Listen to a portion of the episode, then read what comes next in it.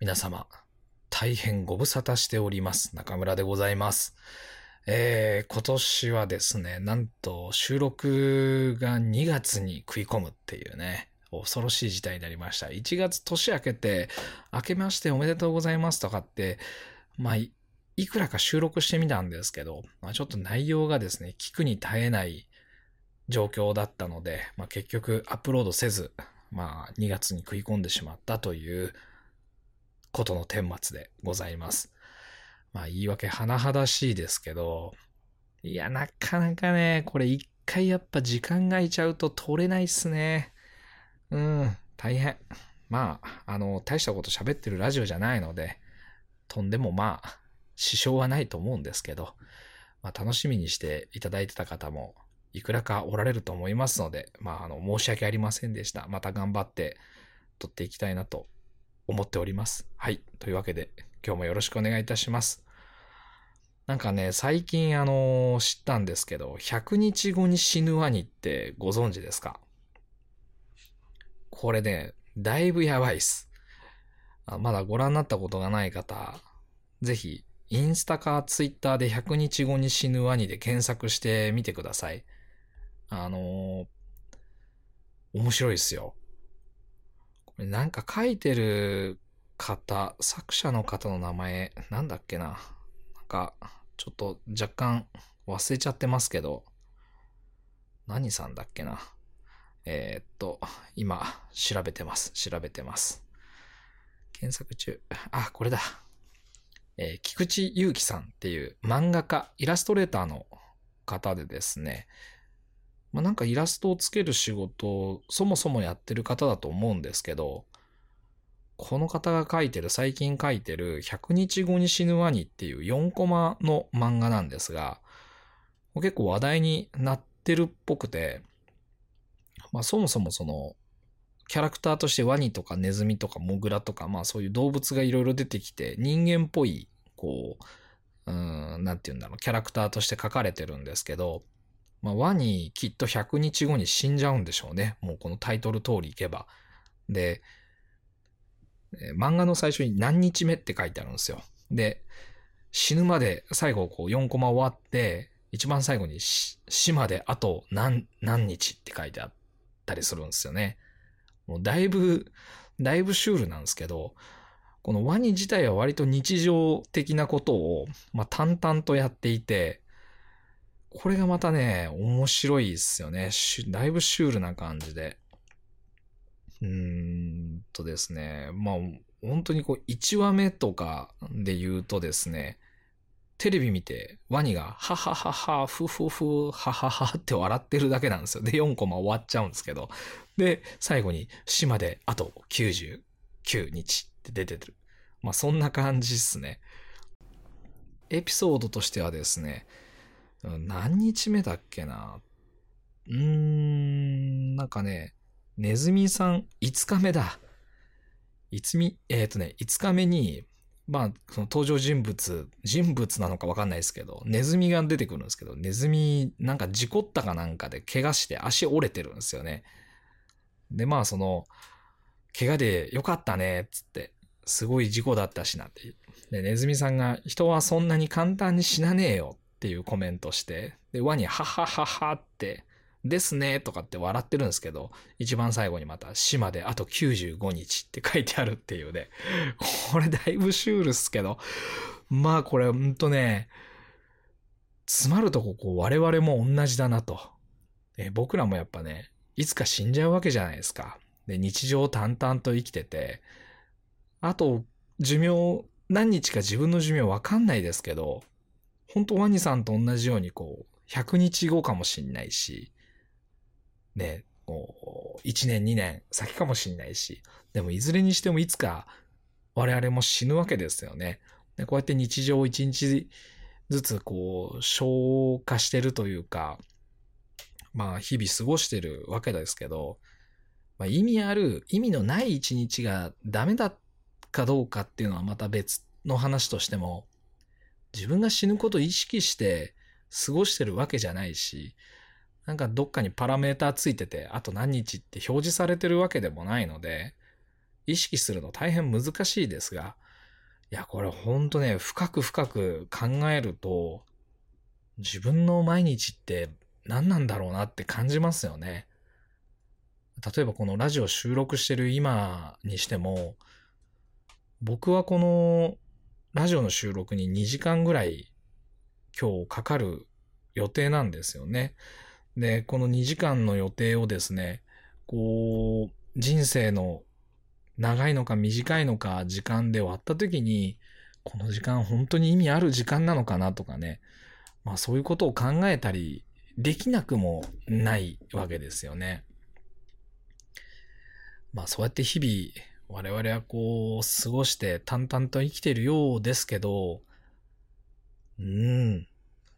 考えさせられる、まあ、100日後に死ぬワニ、こう面白いんでぜひご覧になっていただければいいなと思います。はい。というわけで、えー、令和2年、2020年一発目のラジオです。どうぞよろしくお願いいたします。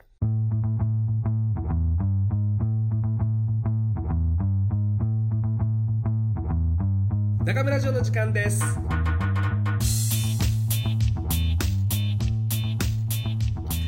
いや長かった。こうね結構スランプになると本当に回復するまでに本当時間かかっちゃいますね。まあ何事もこうコツコツと続けていくのが大事なんでしょうけどやっぱうまくいかない時っていうのはね続けていくにしてもなかなか厳しい。厳しい状況にあります。まあ、ただそうも言ってられないので、まあ、いろんなことが日々進んでおりますが、なんかね、最近のトピックス、めぼしいことあんまり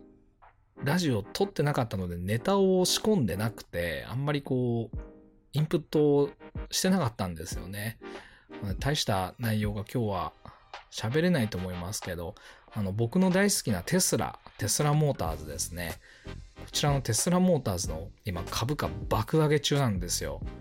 今年に入ってから、もともと500、400強、500ドル弱ぐらいの株価だったのが、今日時点だといくらになってんのかな ?800 とかそんぐらいにはなってたんじゃないかなと。あ、734までちょっと落ちてるな。昨日の高値だと900ドルぐらいまで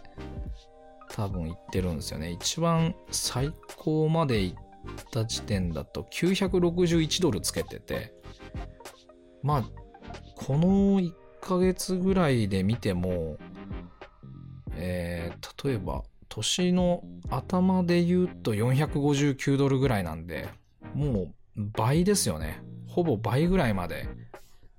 爆発してる状態です。まあこれあの決算発表とかがあって、まあ、すごい業績がいいっていうのが世間に知れ渡ったことで上がったり、あとは、えー、モデル3っていう、去年、去年日本でも納車が始まった車種が3車種目になるんですけど、これがま非常に好調に世界中で売れてると。日本の販売台数はそう大したことないんですけど、まあ、他の国ではですね、まあ、アメリカとかヨーロッパではもうバカ売れしてて、まあもうぶっちぎり売れてる車になってますよね。まあそういうもののこう業績がいいっていうことであったりとか、あとはそのモデル3のプラットフォームをベースにした SUV タイプ、コンパクト SUV のこうモデル Y っていうのが、えー、予定を前倒しして納車が始まるっていう、まあそういう好材料がいくつも出てきたことで一気にこの株価が膨れ上がってるんですけど、まあ、なんと、もうフォルクスワーゲンを抜いて、あっさり抜いてですね、今トヨタに次ぐ業界2位にまで躍り出ました。まだ3車種しか車を作ってないというか、その、発売してない会社がですね、世界で2番目にでかい自動車メーカーになるっていうね、そんな現象が起きてます。まあ、こういうのって、んと時代の変化だなと思うんですけど、えー、つい先日、昨日かな？2月の5日、イギリスがですね、2030年ぐらいまでに、まあ、全社 EV にして、まあ、それ以外売らせないみたいなことを、えー、ニュース出てたんじゃないかなと思いますけど、まあこの日本以外ではですね、まあこの EV に関して言うと、もう完全にメインストリームになっていて、あ本当こう、この国の将来心配だなと思います。まあ乗り遅れてるというか、完全に、なんだろうな、ガラパゴスになってたりして、YouTube の方でも少し先月収録した分をアップロードしたんですけど、まあ、トヨタも結構的外れな、えーことを発表したり、まあ、車なんかも非常にまずい状況なんじゃないかなと思いますよね。もうエネルギーだエネルギーで言うと水素を押していくっていうことをすごいしきりに言ってるんですけど、まあ、あの水素がエネルギーの次世代エネルギーのメインになることはもうまず考えられないので、まあ、本当にこのままでこのこの国の産業は大丈夫かなと思います。何年か前に僕このトヨタが水素水素自動車をやってるのはなんでだろうっていうのを若干喋ったような記憶がなきにしもあらずなんですけど僕トヨトヨタがやってる水素自動車っていうのは宇宙へ持ってきたいんじゃないかなってちょっとね勘ぐってるとこがあるんですよね。でその宇宙で走らせるためにはまあやっぱ実装のデータをいっぱい取らなきゃいけないのでそれをこう一般市場でこう走ってもらってデータ集めたいみたいな思惑もあるのかなっていう話をしたことがあったかな？なかったかな？まあそんな風に僕は思ってるんですが、まあ、実際のところはよくわかりません。まあ、ただ少なくとも一般市場においてはもう完全にトヨタっていうのはテスラに抜かれる運命に王者陥落する運命にあるかなと思ってます。まあそう遠からず未来ですね数年まあ、下手すると1、2年後ぐらいには抜いてるんじゃないかなって僕は思ってるんですけど、うん。まあ、トヨトヨタ、トヨタってね、うん、僕は車好きじゃないんですよね、トヨタの車。あ、んまり好きじゃないです。まあ、乗ってて面白みも何にもないというか、ただ利便性はもうぶっちぎり、価格、コスパみたいなところでぶっちぎりなんでしょうけど、この部分においてもテスラにはもう勝てないだろうなと、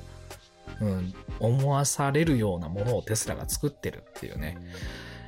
えー時代の移り変わりっていうのは、まあ、予測もできるある程度できる範疇にあるけどやっぱそれに対応していくのは相当準備と覚悟と計画と、まあ、戦略的に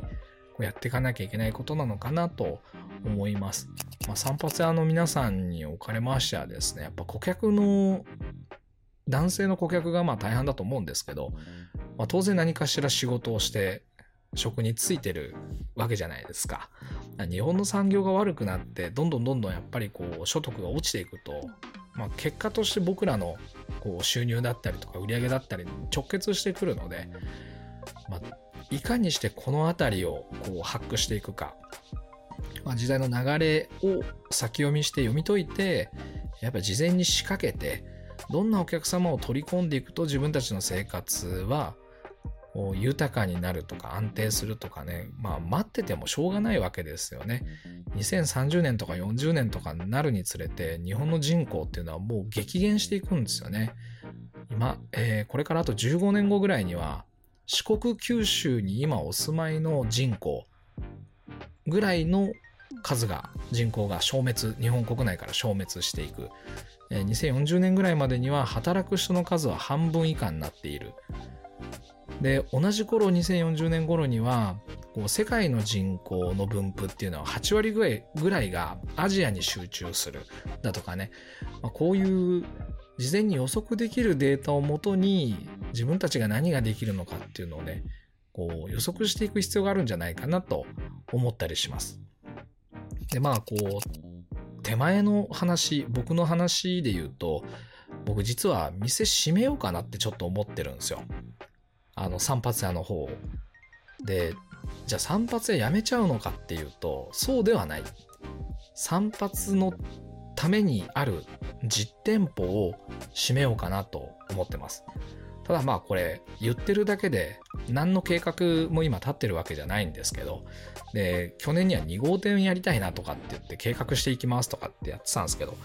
いろいろといろいろと状況をこう分析し、えー自分のやりたいこととかとすり合わせていくと、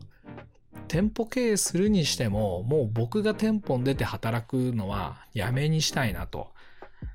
で、どうやって散髪を続けていくかっていうと、僕がお客様の元へ向かうっていう。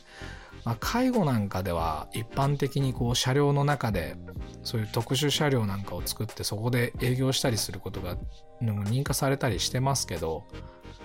もうちょっと何かこうできることが増えるんじゃないかなと思うんですよね。もうこれは行政保険証とかあとはまあ開業するにあたっての開業届とか出すうん、税務上は全然問題ないと思うんですけど、まやっぱ保険証ですよね。衛生管理の部分で散髪屋っていうのは、やっぱ決められた場所でやるっていうのが、そもそも今の法律だったりとか、これまでの事例で言うと、まあ、定められていたりするんですが、例えば沖縄だったりとか、あと僕の知る限りでは神奈川、あと静岡、まあそれぞれ別の方ですけど、エアストリームを使った車両の中で散髪をする設備を整えてる方がいます。で、少なくとも沖縄の方と、えー、神奈川の方は、ちゃんと営業の認可を取って、ただこれは、ただしですね、エアストリーム動かせる、あなんていうのかな、キャンピングカーみたいな形のこう車両なんですけど、こう基礎までは打ってないけど、設置して完全に動かない状況にしてから衛生管理のこう、認可を取ってるんですけど、で、静岡の方に関してはちょっと、え、ー、と、不明です。あの、細かいことは知らないですね。ただ、まあ、イベントなんかで使ってるところを見ると、おそらく無認可のものなんじゃないかなと思います。厳密に言うと、この無認可の状態で中で施術をすると、料金が発生するしない関係なく、まあ、本来は行えないはずなんですが、まあ、それを言い出すとですね、例えばコンテストとか、あのまあイベントとかね、まあ、小さいそういうイベントとかにしても大きなイベントにしても、まあ、保健所は体育館でできるような設備を認可してないはずなので、まあ、厳密に言うとあれもこう違法行為に当たるのかなと思うんですが、まあ、黙認してるっていうそういう状況だとは思います。あ、これちょっと話がこうすっ飛んでいっちゃいましたけど、まあ、僕も、ん、車両で移動するあとは車両じゃない環境でやろうと思うと、どなたかのお店をお借りして、時間だったり曜日をこう区切ってとかね、一座席貸していただくとかね、もうよくある、え、ー、と、面貸しとか言われてるやつですよね。委託、委託事業者となって、僕もこういろんな場所で仕事できた方が、もしかしたら面白いのかなと思うんですよね。僕今の店舗ではどんどんお客様の数はこう減らしていってる最中で、で、多少のこう入れ替え、こう、会員の方の入れ替えっていうのを行ってはいるんですけど、基本的にはほぼほぼ2割減ずつぐらい毎年お客様の数を絞り込んでます。今年は70名の方まで絞ったっすかね。で、まあこれ以上増やすつもりは今年に関してはないんですけど、まあ空いた時間、だいたい30名ぐらいの余白ができてて、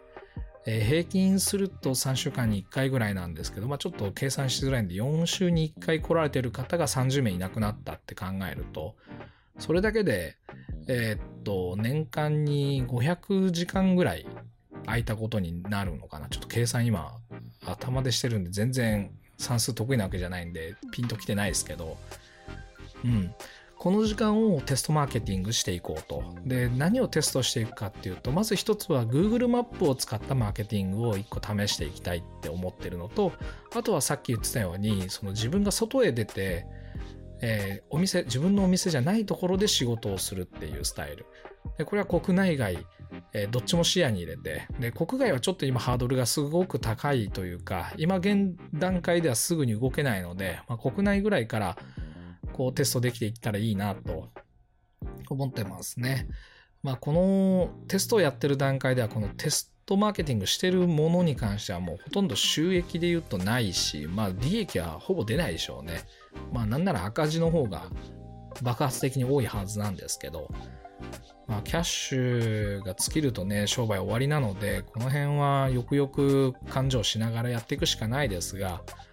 まあ、次の、うん、うん、なんていうのかな、10年ぐらい。僕来年で40か、違う、今年の年末で40になるんですけど、40歳代、10年後ぐらいまでを見据えて、自分が動くスタイルのお店が作れたらいいなと思ったりもしてます。あこれに関しては、まあ、うまくいくかいかないかはもう検証し続けていくしかないのでよくわかんないんですけど、まあ、そういうことできたらいいなと、まあ、思っております。あの、まあ、ちょうど今、これ撮ってるのが2月6日の木曜日なんですけど、来週、再来週かな？確定申告のね、えー、受付というか始まりますよね。で、あれ厳密に言うと、別にあの期間じゃなくても出せるらしいですね。1月1日明けてから出そうと思えば、なんか出せちゃうらしいんですけど、まあ、まあそう、そうは言っても、こう、もろもろ手伝っていただいてる税理士さんたちの、たちじゃなくて、税理士さんの、えー、スケジュールとかね、まあそういうのもありますから、まあ、結局は期限内になっちゃうかなと思うんですけど、今日も一日朝からずっと確定申告用の書類とかを整備して、まあ、出してってます。僕は記帳そのものはもう一切自分でやることはなくて、で、現金も全く使わないので、まあ、全てクレジットカードもしくはペイパル、あとはまあ銀行にしてもオンラインのネットバンクのある銀行系しか使わないようにして、で、えー、もろもろの出し入れはフリーっていう、こう、帳簿を作るソフトですかね、会計ソフトを使って同期させてるので、まあ、自分でやる作業としては非常に少ないんですが、まあ、それでも確認用の書類だったりとか、例えば、えー、消費税の関係で言うと、海外に輸出した物品なんかは消費税えっ、と、海外の方は日本の消費税払うわけじゃないので、えー、非課税のものとして僕は出荷してってるんですけど、まあその出荷した額だったり量と実際の、えー、出荷したものはちゃんと整合性があるのかっていうのを確認するために、結局紙でいただいた控えを、こう出荷した時の控えをですね、税理士さんに提出して、もう一件一件あの調べてもらうみたいなことが発生してたりするんで、まあやっぱなかなかペーパーレスまでは、うん、完璧にはいかないですね。うん、たとえその支払いなんかをキャッシュレス化して、同時に領収書とかいうものも、うん、あの出し入れしない、自分でも発行しないし、向こうからももらわないみたいなことをやったとしても、まあ、こう、商標類とかね、そういうのはもうそれだけにとどまらないので、伝票類とかね、ああいうのはまず結局紙で持ってたりするんで、まあ、利便性と、こう、実際にやれることが、こう、まだまだ噛み合わないですが、まあ、これからもですね、ちょっとずつちょっとずつそういうのを、整備していけたらいいなと、まあ、一番いい、一番簡素にできるように、自分の手を煩わせることなく、まあ、やるべきことをしっかりやれるようにやっていきたいなと思います。結局なんでこんなことをやってるかっていうと、さっきの100日後に死ぬワニじゃないですけど、無駄なことやってる暇がないんですよね。特に個人事業主でワンオペでやってて、で、かつ、こう、事業部もいくつか立ち上げて、で、それぞれ自分が関与してってやってると、本来やるべきことに労力をなるべく費やしたいし、それ以外のことは逆に言ってやりたくないわけですよ。で、その無駄な作業をしないためには、やはりこう戦略的にそういうものを組み立てて仕組みを作っていく、システム化していくっていうことが重要なのかなと思ったりします。まあ、まあそういう流れでですね、まあ普段言ってることは基本的に一緒なんですけど、なかなかどうしてこれね、理解してもらうに至らないケースも多くて、つい先日 YouTube のコメント欄に、ちょっと誰だかよくわかんないんですけど、えっ、ー、とね、えー、僕のその動画に対して、つまんないし、ダサいし、あの、面白くないみたいなことをね、書いてくださった方がいたんですよ。で、これを僕、朝寝起き一番、こうトイレに入って、えー、その寝てる間に来てるいろんな通知を見ながら見つけて、でね、やっぱこう、朝一からね、あのネガティブなコメント見るとね、結構精神的にダメージで、思わず消しちゃったんですよね。で、で、消しちゃってすぐに、いや、これは消しちゃダメなやつだと思って、やっぱこう、肥やしになるやつだなと思ったんで、復旧しようとしたんですけど、もう時すでに遅しできなくて、アンチコメントなくなっちゃったんですけど、非常に残念。もったいないことしたなと。ああいう意見は一般的にはもう当たり前というか僕が言ってることを指して面白くないっていうのはもうね、なんとなくわかるわけですよ、自分でも。もう人に喋ってみんながこう、これを喜んでるわけじゃないぐらいのことは自覚があって、ただ、なんだろうな、重要なことかなと思うんすよね。で、自分のことを棚に上げ、なんか、なんて言えばいいかな。こう、自分を、自分をどう言ったらいいのかな。こう、上から目線で言いたいわけでもないし、でも、同じ悩みを持った人たちに対して、その個人事業主だったりとか、特に理髪店の経営者の方、ワンオペとかね、家族経営してるいろんな方たちに対して、僕が取り組んでることって、やっぱこの数年以内に絶対同じ悩みをみんな抱えるだろうし、早く動いたことで僕はやっぱ先行者利益をこう取ってる部分があるので、ヒントになるんじゃないかと思ってこういうことを始めてメディアを作ってラジオだったり YouTube だったりは始めてったんですけど、まあやっぱなかなかね、こう、あんな言い方されると、きついっすね。メンタルぐさってくるんすよ。で、芸能人の人たちとか大変だろうなとかね。まあ、あと有名なと YouTuber の人たちとか、人たちとかね。